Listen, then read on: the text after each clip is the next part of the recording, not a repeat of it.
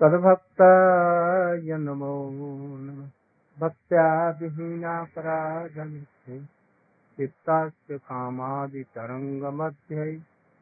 कृपामयीं त्वां शरणं प्रपन्ना। वृन्दे नमस्ते चरणारविन्दम्। यं च प्र यं प्रव्रजन्तमनुपेतमपेतकृत्यं द्वैपायनो विरहकातरया जुहा। पुत्रेति तन्मयतया सर्वोऽभिनेदूतं सर्वभूतहृदयं मुनिमान्। तवैवास्मि तवैवास्मि न जीवामि त्वया विना इति विज्ञाय राधे तं न माँ चरणम्।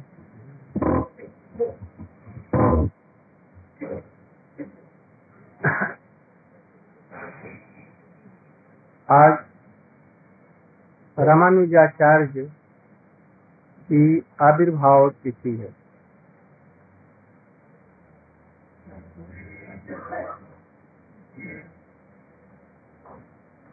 रामानुजी संप्रदाय के आचार्य हैं।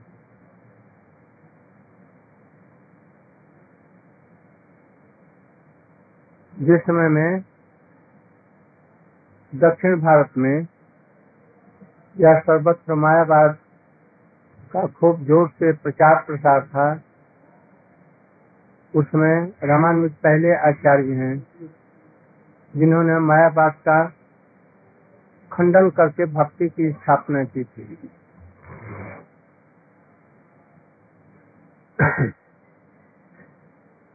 रामानुज के आचार्य के संन्यास गुरु जमुनाचार्य किंतु उनके एक विद्या गुरु हैं और एक दीक्षा गुरु हैं, एक संन्यास गुरु हैं। विद्या गुरु कौन है? कौन थे यादवाचार्य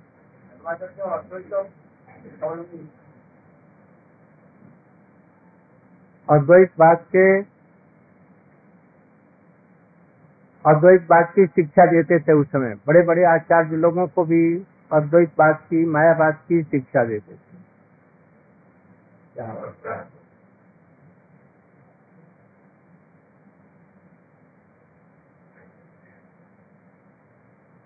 यादवाचार्य जी से रामानुज का संबंध और दो एक विशेष बातें बतलाओ। कौन बतलाएगा? तुम बतलाएगा? जातवाचार्य रामानुजाचार्य। क। पानी। आसम जो पानी पीता है। पानी खींचता है। वो कौन है? सूर्य। न? वो सूर्य से विकसित कौन कौन, कौन चीज़ होता है?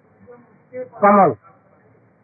इसलिए कॉपी आसम, माने कपी जो पानी लेता है, क माने सूर्य, पानी को लेकर के, और फिर उसमें कमल को जो खिला देता है अपनी किरणों से, उसके समान।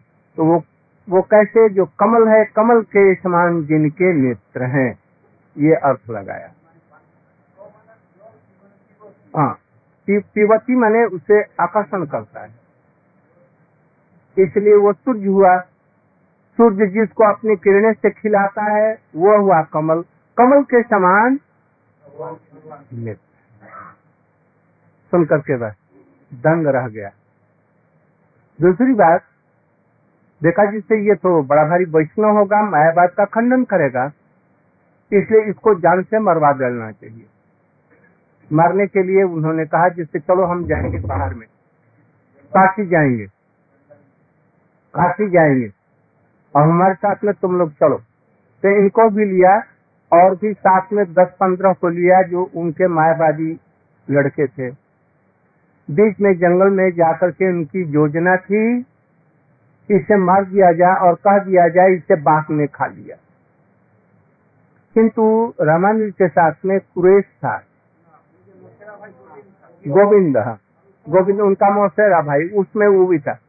और रात में जाकर के रामानुज को कहा गया तुम इसी समय में चले जाओ नहीं तो तुमको ये मार डालेगा।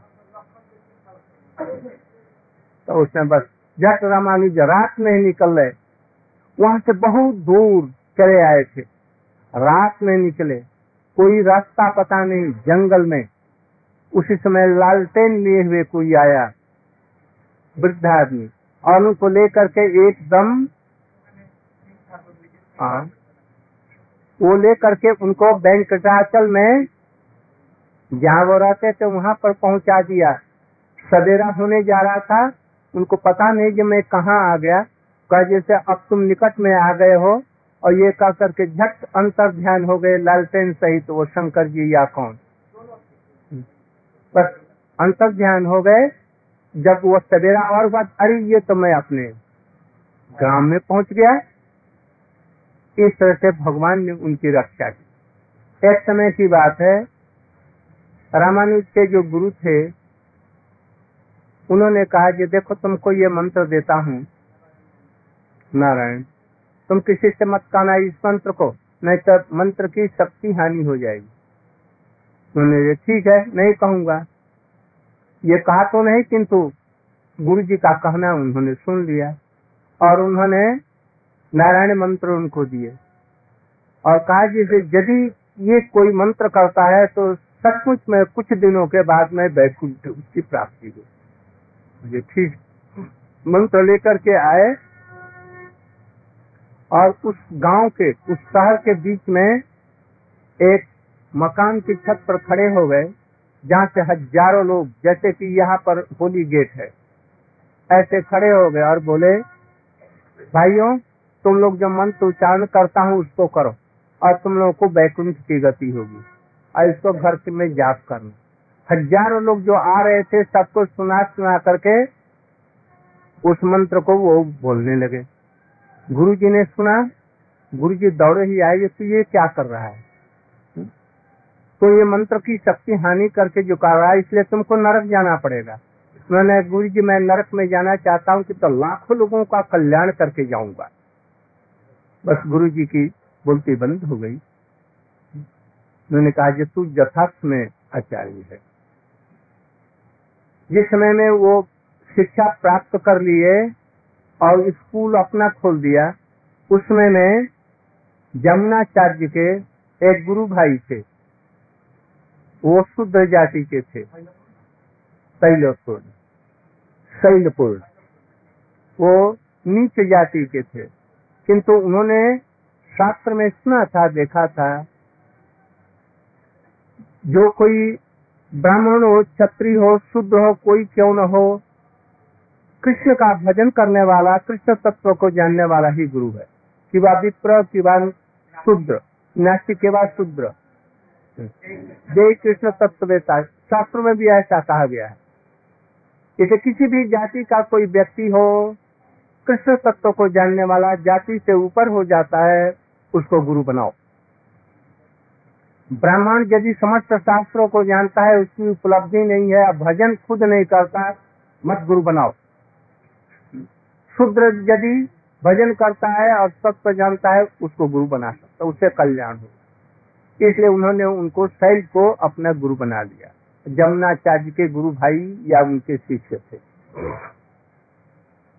इसके बाद में घर में उनकी रोज पूजा करते। वो अपनी स्त्री के साथ में, इनके पास में आकर के रहने लगे। उनको रहने का स्थान भी दे दिया। और सारी दस का ये करते थे और स्कूल में पढ़ाते थे संस्कृत। एक दिन उनकी पत्नी पहले से जली भुनी हुई थी, इसलिए जब पानी भर रही थी तो उस शैल पूर्ण की स्त्री भी पानी भर रही। और उसमें पानी का घड़ा इसका ऊपर आया, उसमें से उछल करके पानी जमुनाचार्य की स्त्री के घड़े में पड़ गया। बस बड़ी बिगड़ी, पानी तो फेंक ही दिया और उनको दो चार दस बातें खूब सुना दी। शुद्रानी होकर के आती है हम लोगों के यहाँ, लज्जा नहीं आती है। खबरदार यहाँ पर कुएँ में पानी भरने आई। उसको डांट फटकार दिया। वो रोती हुई गई, शैलपूर्ण के यहाँ कही। शैलपुर ने कहा, जी, अब हम लोगों को यहाँ रहना उचित नहीं रामानुज तो आदर करते हैं, किंतु ये बड़ी वेश बुद्धि रखती है। बस वो चले गए। चले गए तो इन्होंने सोचा कि ऐसी स्त्री के साथ में रहना अब हमारा असंभव है। जो गुरु को भी सम्मान नहीं देता, हमारा पारमार्थिक जीवन पहले है, इसके बाद में संसारिक जीवन। बस उन्होंने बहाना बना करके क्या किया, उसी समय एक और घटना हो गई। एक ब्राह्मण आया रामानुज के यहाँ स्कूल में। मैं आपके पास में आया हूँ मैं भोजन नहीं किया कुछ दिनों से। मैं भोजन चाहता हूँ। उन्होंने कहा से जाओ, हमारे घर में भोजन बना हुआ होगा, हमारी स्त्री से मांग करके खा ले। उन्होंने संदेश भी दिया, ये जा रहा है ब्राह्मण, इसको खिला देना। किंतु उस ब्राह्मण को उसने दुत्कार करके भगा दिया, नहीं खिलाया। जब हुआ तो, तो ये और कुछ भीतर में उनकी चिंता हुई? ये तो भगवत भजन के बाद विरोध कर रही है। साथ ही साथ एक दूसरे ब्राह्मण को बुला कि उसी ब्राह्मण को और कहा ये देखो तुमको पत्र देता हूँ। ये पत्र लेकर के उसके पास में जाओ।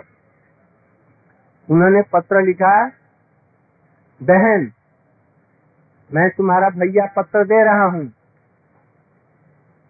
या बाप की तरफ़ से लिखा हमारे बेटे की शादी है। तुम जल्दी से आ जाओ, मेरी बेटी?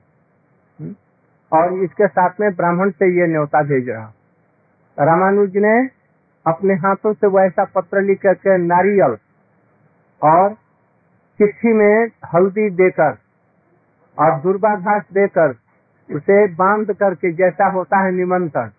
और निमंत्रण के साथ में उसी ब्राह्मण को कहा ये जाओ हमारी गृहिणी को दे दो। तो वो लेकर के गया तो ये कहाँ से आ रहे हो? तो उसने उसके पीहर का नाम बतलाया, ये तुम्हारे बाप के यहाँ से आ रही हूँ। अच्छा बस उसको बड़े पलंग पर अच्छी तरह से बैठा करके, पैर धो करके, उसकी पूजा करके, उसे अच्छी तरह से खिलाया, पिलाया, और वो चिट्ठी खोल करके देखी तो बड़ी खुश हो गई कि हमारे भैया ने और पिताजी ने बुलाया है। बड़ी खुश होकर के रामानुज की प्रतीक्षा करने लगी। और इनको खिला पिला करके वो भेज दिया। जब रामानुज लौट करके आए तो बड़ी प्रसन्न होकर के आज उनको प्रणाम भी किए और बोली, जैसे हमारे भैये की शादी है, इसलिए आप और हम दोनों चले। और अभी तो मैं पढ़ा रहा हूँ। मैं विवाह के दिन आ जाऊँगा, तुम आज चली जाओ। तो मैं अपने किसी को भेज देता हूँ, तुम्हारे साथ में तुम जाओ और वहाँ पर मेरी प्रतीक्षा करना मैं आ रहा हूँ। ये कह करके उसको तो भेज दिया ससुराल, और उसी दिन सदरे उठ करके घर संसार सब छोड़ दिया और छोड़ करके चल पड़े। श्रीरंगम में चले, जहाँ उनके गुरु जी थे, कौन?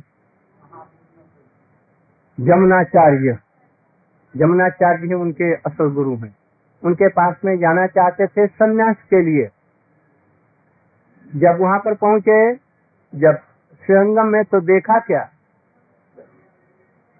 सब लोग विमान पर अप्रकट हो गए हैं, शरीर छोड़ दिए हैं उनके गुरुजी, और उनको लेकर के हज़ारों आदमी चले जा रहे हैं समाधि देने के लिए। इतने में रामानुज आए। रमा जी रोने लगे, जैसे मैं इनसे संन्यास लेने के लिए आज घर छोड़ करके आया, और गुरु जी हमको कितनी बार बुलाए थे कि तुम आ जाओ, मैं नहीं गया, और आज आया तो ये छोड़ करके चले गए, रोने लगे। कहा भाई हमको दर्शन तो करा दो। तब तो उनको नीचे उतारा गया और मट्टी पर रखा गया। उनके कपड़े थोड़े से हटा दिए गए उन्होंने दर्शन किए। दर्शन दे, दे करके उन्होंने देखा जो उनके हाथ की उंगलियाँ तीन ऐसी हैं। इधर तो ठीक है किंतु तीन उंगली उनकी ऐसी बंद है।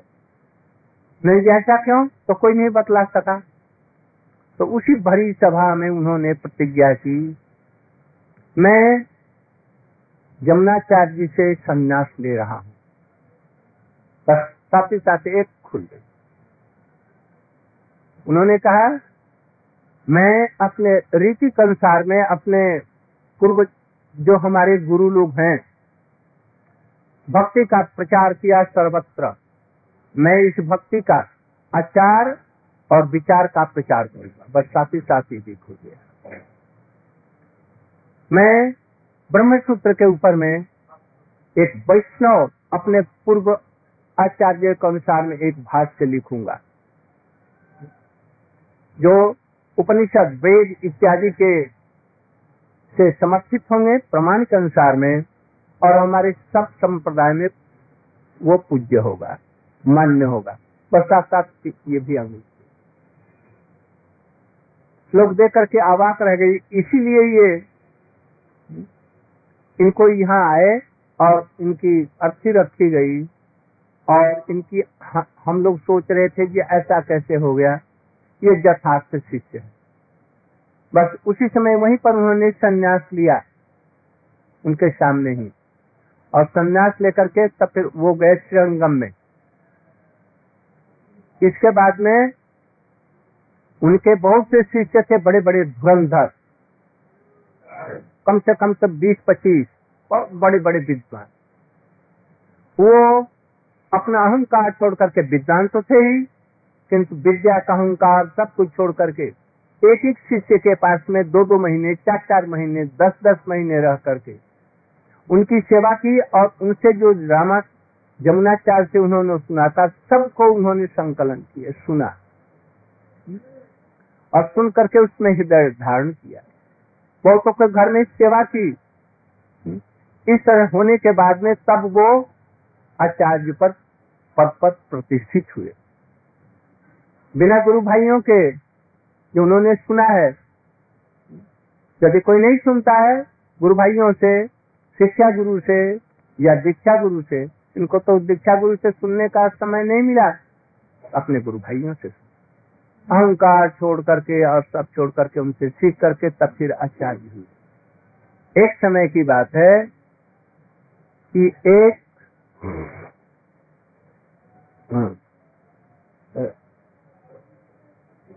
कौन सा? और एक एक और। और भी। कुरेश की भी बात, धुरंधर की भी बात, बहुत सी बातें तो अब सुनाने से यह रह जाएगा। वो तो बहुत बात तुम लोगों ने सुना है। कुरेश ने उनके लिए जान दे दी, आँखें गमा दी और उनकी कृपा से फिर आँखें लौट आई।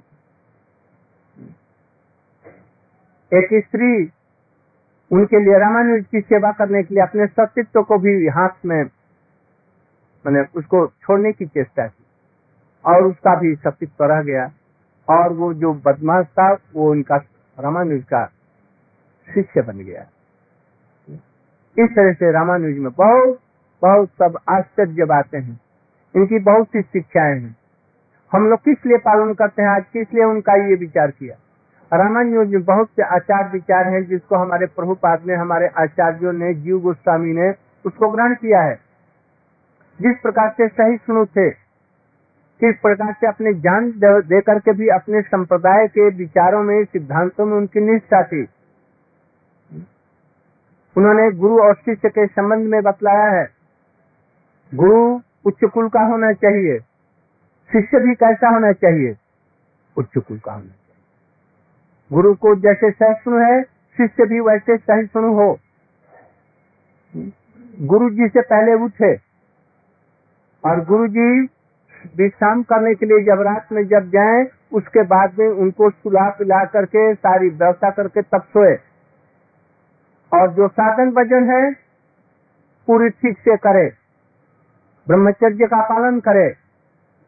सहिष्णु से रहे। पीड़ा दपी सुनीच हो। उनके करीब चालीस ऐसे उपदेश हैं जो हमने पत्रिका में, भागवत पत्रिका में दिया था, जिसको प्रभुपाद ने संकलन किया था।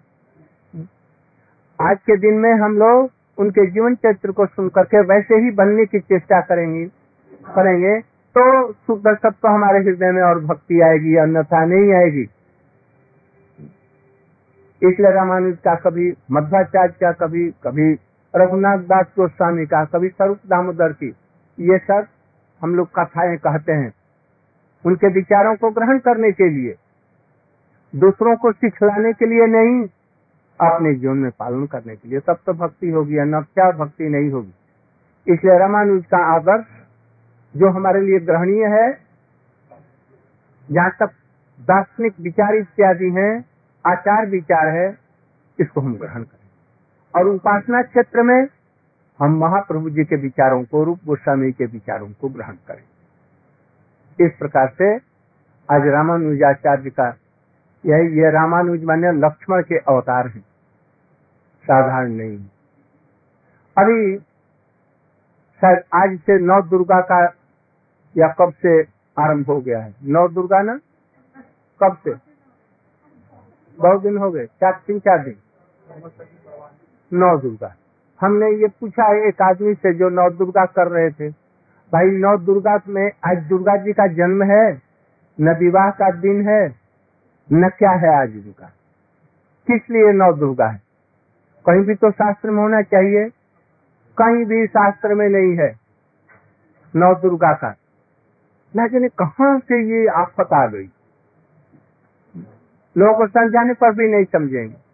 किसी भी शास्त्र में इसका उल्लेख नहीं है नौ दुर्गे का।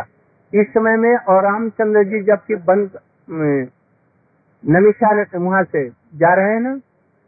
गोदावरी के तट से जा रहे हैं लंका पे विजय करने के लिए, विजयादशमी। लेकिन वहाँ से कहा टपक पड़ती है? दुर्गा जी का जो स्थान है वो तो ठीक है। दुर्गा जी का विचार हमारे शास्त्रों में लिखा है। उनकी उपासना की भी बात है, जो कामी पुरुष होंगे, जो संसारिक कामनाएँ जिनके अंदर में होगी, वो लोग पूजा करेंगे। और पूजा करके, कामनाओं को पा करके, उनके जितने भी प्रॉब्लम्स हैं प्रॉब्लम्स मैंने क्या? संसारिक, ये सब और बढ़ जाएँगे। उन्होंने तीन पुत्र दिया। पुत्र मांगा देवी से और उन्होंने दिया, और तीनों पुत्र धुंधकारी होंगे। हम्म। तीनों में कोई भी नहीं माता पिता की सेवा करेगा तो अभी देवी की पूजा करे। अरे कृष्ण की राधा जी हुई तो दुर्गा जी हैं, दोनों में कोई अंतर नहीं है। एक छाया है माया और एक है काया माया। काया माया मैंने जोग माया। जोग माया की भी मूल राधिका जी है। राधिका जी की पूजा करने से छाया इत्यादि सबकी पूजा हो जाती है। लोगों को समझ में नहीं आता। रामचंद्र जी का जन्म यह नवमी को हुआ। तो नवमी के लिए नौ दुर्गा एक से लेकर के नौ नौ तिथि तक तो ये नौ दुर्गा मनाने लगे। कौन? जिनको संसारिक कामनाएँ, वासनाएँ हैं। क्यों हुआ? बंगाल में कोई थे, दुर्गा की पूजा करने वाले शक्ति की। प्रतिभा। उसने एक रामायण लिख दिया नया, और उसमें लिख दिया रामचंद्र जी ने उसकी पूजा की थी। किस लिए? लोग तो मूर्ख होते हैं साधारण रूप में, भेड़िया धासान की तरफ़ में। एक भेड़ को फेंक दिया, उधर में तो सभी भेड़े चले वैसे ही लोग जो हैं तो हम ये लिख देंगे, रामचंद्र जी ने दुर्गा जी की पूजा की। कैसे पूजा की? 108 कमल रामचंद्र जी लाए और रोज एक कमल से उनकी पूजा करेंगे। पूजा करते करते अंतिम दिन में देवी जी ने उसको चुरा लिया, एक को। अब एक ही कमल बाकी था और एक ही दिन की पूजा बाकी। जब चुरा लिया तो रामचंद्र जी देख रहे हैं कि फूल कहाँ गया? और दुर्गा दुर्गा जी के पूजा में देरी होगी। उन्होंने अपना कमल नयन है, कमल के समान इसलिए उसने अपने बाण से उसको निकालने की चेष्टा की और इसी से पूजा करेंगे। इस समय दुर्गा जी ने कहा जिस समय प्रसन्न हो गई तो तुम बरमान कल्पना। एक शास्त्र में कहीं नहीं लिखा। कृतवासी ने ऐसे झूठ मूठ को लगा दिया और लोगों ने कहा, वाह, यही तो रामायण असली है। वाल्मीकि वाला सा रामायण है ही नहीं। यही असली। बस दुर्गा जी की पूजा आज से अढ़ाई वर्ष, अढ़ाई सौ वर्ष पहले आरंभ हुई। आज सारे संसार में जहाँ जहाँ बंगाली हैं, वो धीरे धीरे पूजा करना आरंभ किया। और करते करते करते करते। वहाँ पर वहाँ पर भी वैसे ही। वो सुअर की बलि देते हैं, बकरी की बलि देते हैं। अपने बेटे की तो बलि नहीं देते। बलि देकर के पूजा करते हैं। तो ये सब चीज़ें ठीक नहीं। राजा जी की यदि पूजा होगी कृष्ण की तो अपने आप सबकी इस समय रामायण पाठ करना चाहिए। और वाल्मीकि रामायण है या तुलसी ही करें, वो कोई भी बात नहीं। तो हो नौ दिन। दुर्गा जी की पूजा कहाँ से ले आए? अरे दुर्गा जी की पूजा करो। धन पूजा के लिए कृष्ण ने भी भागवत में बतलाया है, दुर्गा जी की पूजा अपने स्थान पर होगी। किंतु लोगों के समझ में नहीं आया। यदि सुख चाहो जीवन में तो वहाँ पर किसकी पूजा करो? सीता जी की, रामचंद्र जी की पूजा करो, राधा और कृष्ण की पूजा करो। भागवत पढ़ो, रामायण पढ़ो, गीता पढ़ो और उसकी पूजा करो, ये तो असल पूजा है। लोगों के समझ में ये सब चीज़ें नहीं आती। हम्म। तो आप लोग यदि नव दुर्गा का करना है तो राधा जी की पूजा करो और कृष्ण की। और पढ़ना है तो दुर्गा चालीसा नहीं पढ़ करके श्रीमद भागवत पढ़ो, गीता पढ़ो, रामचंद्र जी का, रामचरित मानस पढ़ो, उत्तरकांड वाला पढ़ो सुंदर कांड का पढ़ो सुंदर कांड मत पढ़ो, उत्तरकांड पढ़ो। वो कामना वासना लगा लेते हैं उसमें जो मानो मेरी मानो कामना पूर्ण होगी। हमको सुंदर सी काली दांत बाहर वाली हमको स्त्री मिल जाएगी। हमारे पति बूढ़ा आ जाए। ऐसे ऐसे सब कामनाओं के लिए लोग करते हैं। इसलिए भगवान की भक्ति हो, ऐसी उपासना होनी चाहिए। जिससे कि और कोई भी जीवन में दुख न आए।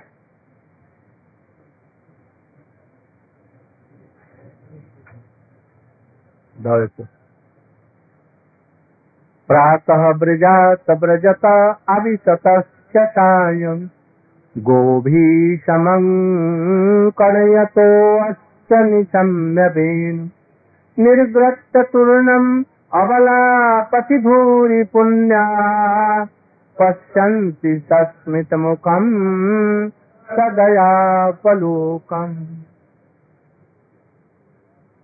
कल हमने बतलाया था, ये पहले मिलन के संबंध में बतलाया। और कृष्ण के गोचारण चले जाने के बाद में उसके लिए ये बतला रहे हैं। किस प्रकार से सवेरे कृष्ण गोचारण करने के लिए जाते हैं और गोपियाँ क्या करती हैं, उसके पहले चालाकी चतुराई से अपनी पति को सास को ठग कर जाओ से आती हैं कहा? नंद भवन। किस लिए? मानो जसोदा जी को बहुत आग्रह है बुलाने का। जसोदा जी के रसोई बनाने से कृष्ण की तृप्ति नहीं होती और उनमें शक्ति नहीं आती, दुबले पतले हो रहे हैं। इसलिए मानो जसोदा जी को लाख गरज है, इसलिए बुला रहे इन गोपियों को जाने की इच्छा नहीं। हम लोग अपने पति के घर को, सास को छोड़ करके हम दूसरे के घर में नहीं जाती। कौन कह रहा है? ये गोपियाँ कहती हैं राधा जी कहती किंतु भीतर की इच्छा क्या है? कब जाए कब जाए कब जाए? किंतु ऊपर से कहती है, हम नहीं जाएँगे। बड़ी मुश्किल से जब उनकी सास उनके पैरों में नाक रगड़ती है कि नहीं, तुम नहीं जाने से जो सुधा जी का माल जो है, वो नहीं आएगा घर पर। उनके अलंकार और वस्त्र जो दे रही है नहीं मिलेगा। और हमारी सारी गैया मर जाएँगी। और हमारा बेटा भी मर जाएगा। जोग माया ने कहा, है, इसलिए उसको भेजना ज़रूरी है। इसलिए बार बार आग्रह करके उसे भेज रही है। और ये वहाँ पर जाती है। रसोई बनाना तो एक बहाना है। हाँ? तो रोहिणी मैया भी बना देंगी। और उसी के बहाने में कृष्ण का दर्शन करती हैं। उनसे मिलन भी होता है। इसके बाद में जबकि खाने पीने बैठते हैं तभी आँखों से मिलन होता है। इसके बाद में कृष्ण जब वन में जानते हैं तो शेष सीमा तक ये वहाँ तक भी जाती है। फिर लौट आती हैं। लौट आने के बाद में माला गुथना इत्यादि, घर का काम करना और सूर्य पूजा के लिए फिर निकल जाती हैं। ये भी बहाना बनाकर। और कृष्ण से मिलती हैं। फिर कृष्ण के गोचारण से लौटने के पहले ही अपने घरों में लौट आती हैं। और लौट करके फिर जब कृष्ण बंसी वादन करके जबकि ब्रज में आते हैं अभिशत सायम सायकाल में जब अभिशतम जबकि ब्रज में प्रवेश करते हैं, उसमें फिर ये खड़ी हो जाती हैं। इसमें उनका विरह कब हुआ? विरह कब हुआ? आने जाने के समय में, या घरों में कभी कभी वो बैठ करके, उसमें भी वेणु गीत जैसे संवाद उनके होते हैं, और उसके महाने में कृष्ण की स्फूर्ति होती है, जो मिलन से भी अपूर्व, उसमें रसा, रसानंद होता है, उसका आस्वादन ये कर। तो यहाँ पर वो कह रहे हैं अंत में इसकी व्याख्या हमने कल की थी।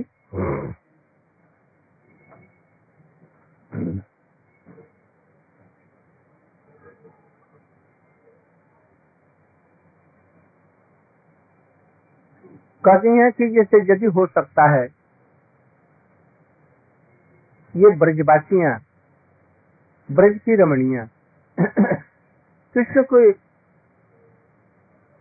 प्रकट उनके मिलने में और विराट दोनों में जो उनसे मिलती हैं, उनका जो आनंद और सुख होता है। मान लिया जैसे कृष्ण कंस को मारा। और कंस को मारने के बाद में इनके माता पिता छोड़ेंगे नहीं, क्योंकि ये कृष्ण वसुदेव और देवकी के पुत्र हैं। इन सबको ये दृढ़ धारणा है। और वसुदेव जी ने इस बचाने के लिए वो केवल दे आए थे गोकुल में। इसलिए कृष्ण का यहाँ रहना संभव है, ये रहेंगे ज़रूर। और इनके कृष्ण के प्रति ऐश्वर्य भाव, यह, जब पुतना को, अगासुर को, बकासुर को, ये सब मारा, आज कृष्ण भी, आज ही मारेंगे इसको ज़रूर। कैसे मालूम? जब छोटे होकर के भी असुरों से युद्ध कर रहे हैं। और होकर के पीछे जब ठेलते हैं तो बहुत दूर तक अखाड़े के बाहर में उसको ठेल देते हैं। और उस समय में रोष से वो अपने अधरों, अपने दांतों से अपने अधर को दबा करके रोष कर इधर जबकि दूसरों पर, भक्तों पर देखते हैं, सखाओं के प्रति या इन ब्रजवासी ब्रजवासियों के प्रति नंदवास उस समय क्या करते हैं? मुस्कुरा देते हैं। इसे दे करके कह रही हैं कि हो सकता है कि पीछे कृष्ण से हम लोगों का मिलन हो, कृष्णों को देखेंगे। किंतु यह तो नहीं देख सकेंगे गोपियों को कितना आनंद होता, हम लोगों का आनंद होगा? नहीं होगा। क्यों नहीं होगा? इस बात को समझ रही हैं। उनके अंदर में ऐसा प्रेम है, जो प्रेम के द्वारा कृष्ण के इन चीज़ों का रूप का और सब बातों का आस्वादन करती हैं। हमारे अंदर में वो नहीं है। हम अपने सास और ससुर के डर से घर से निकल नहीं सकेंगे। अपने पति के डर से निकल नहीं सकेंगी। मेरे लिए संभव, हम लोगों के लिए संभव नहीं। इसलिए ये कदापि उनके जैसा नहीं। होगा हमें आनंद, कृष्ण से मिलकर के। किंतु ऐसी अभिव्यक्ति पार्थीय भाव से जो गोपियों की है, हम लोग कभी भी नहीं कर सकते। इसलिए वो कह रही हैं कि गोपियाँ ही पुण्यवती हैं। हम्म। भूरि पुण्य। यद्यपि विवाह विवाह दुख में वो विकल है, कब जब वो गोचारण करने के लिए जा रहे कुबुंदनी की भांति मृतवत हो जाती है। किंतु सायंकाल को अब फिर जबकि आते हैं, अभी शस्त्र चाहे खिल जाता है उनका मुख? अपने अपने घर में अवस्थान करने पर भी कृष्ण जब आते हैं, अटारियों से झरोकों से, कुंजों से कृष्ण का वो दर्शन करती हैं।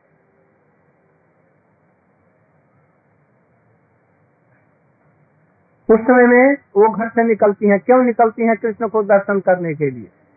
गोपियाँ। उनको अबला किस लिए कहा? अबला का ये अर्थ बतला रहे हैं। अबला किस लिए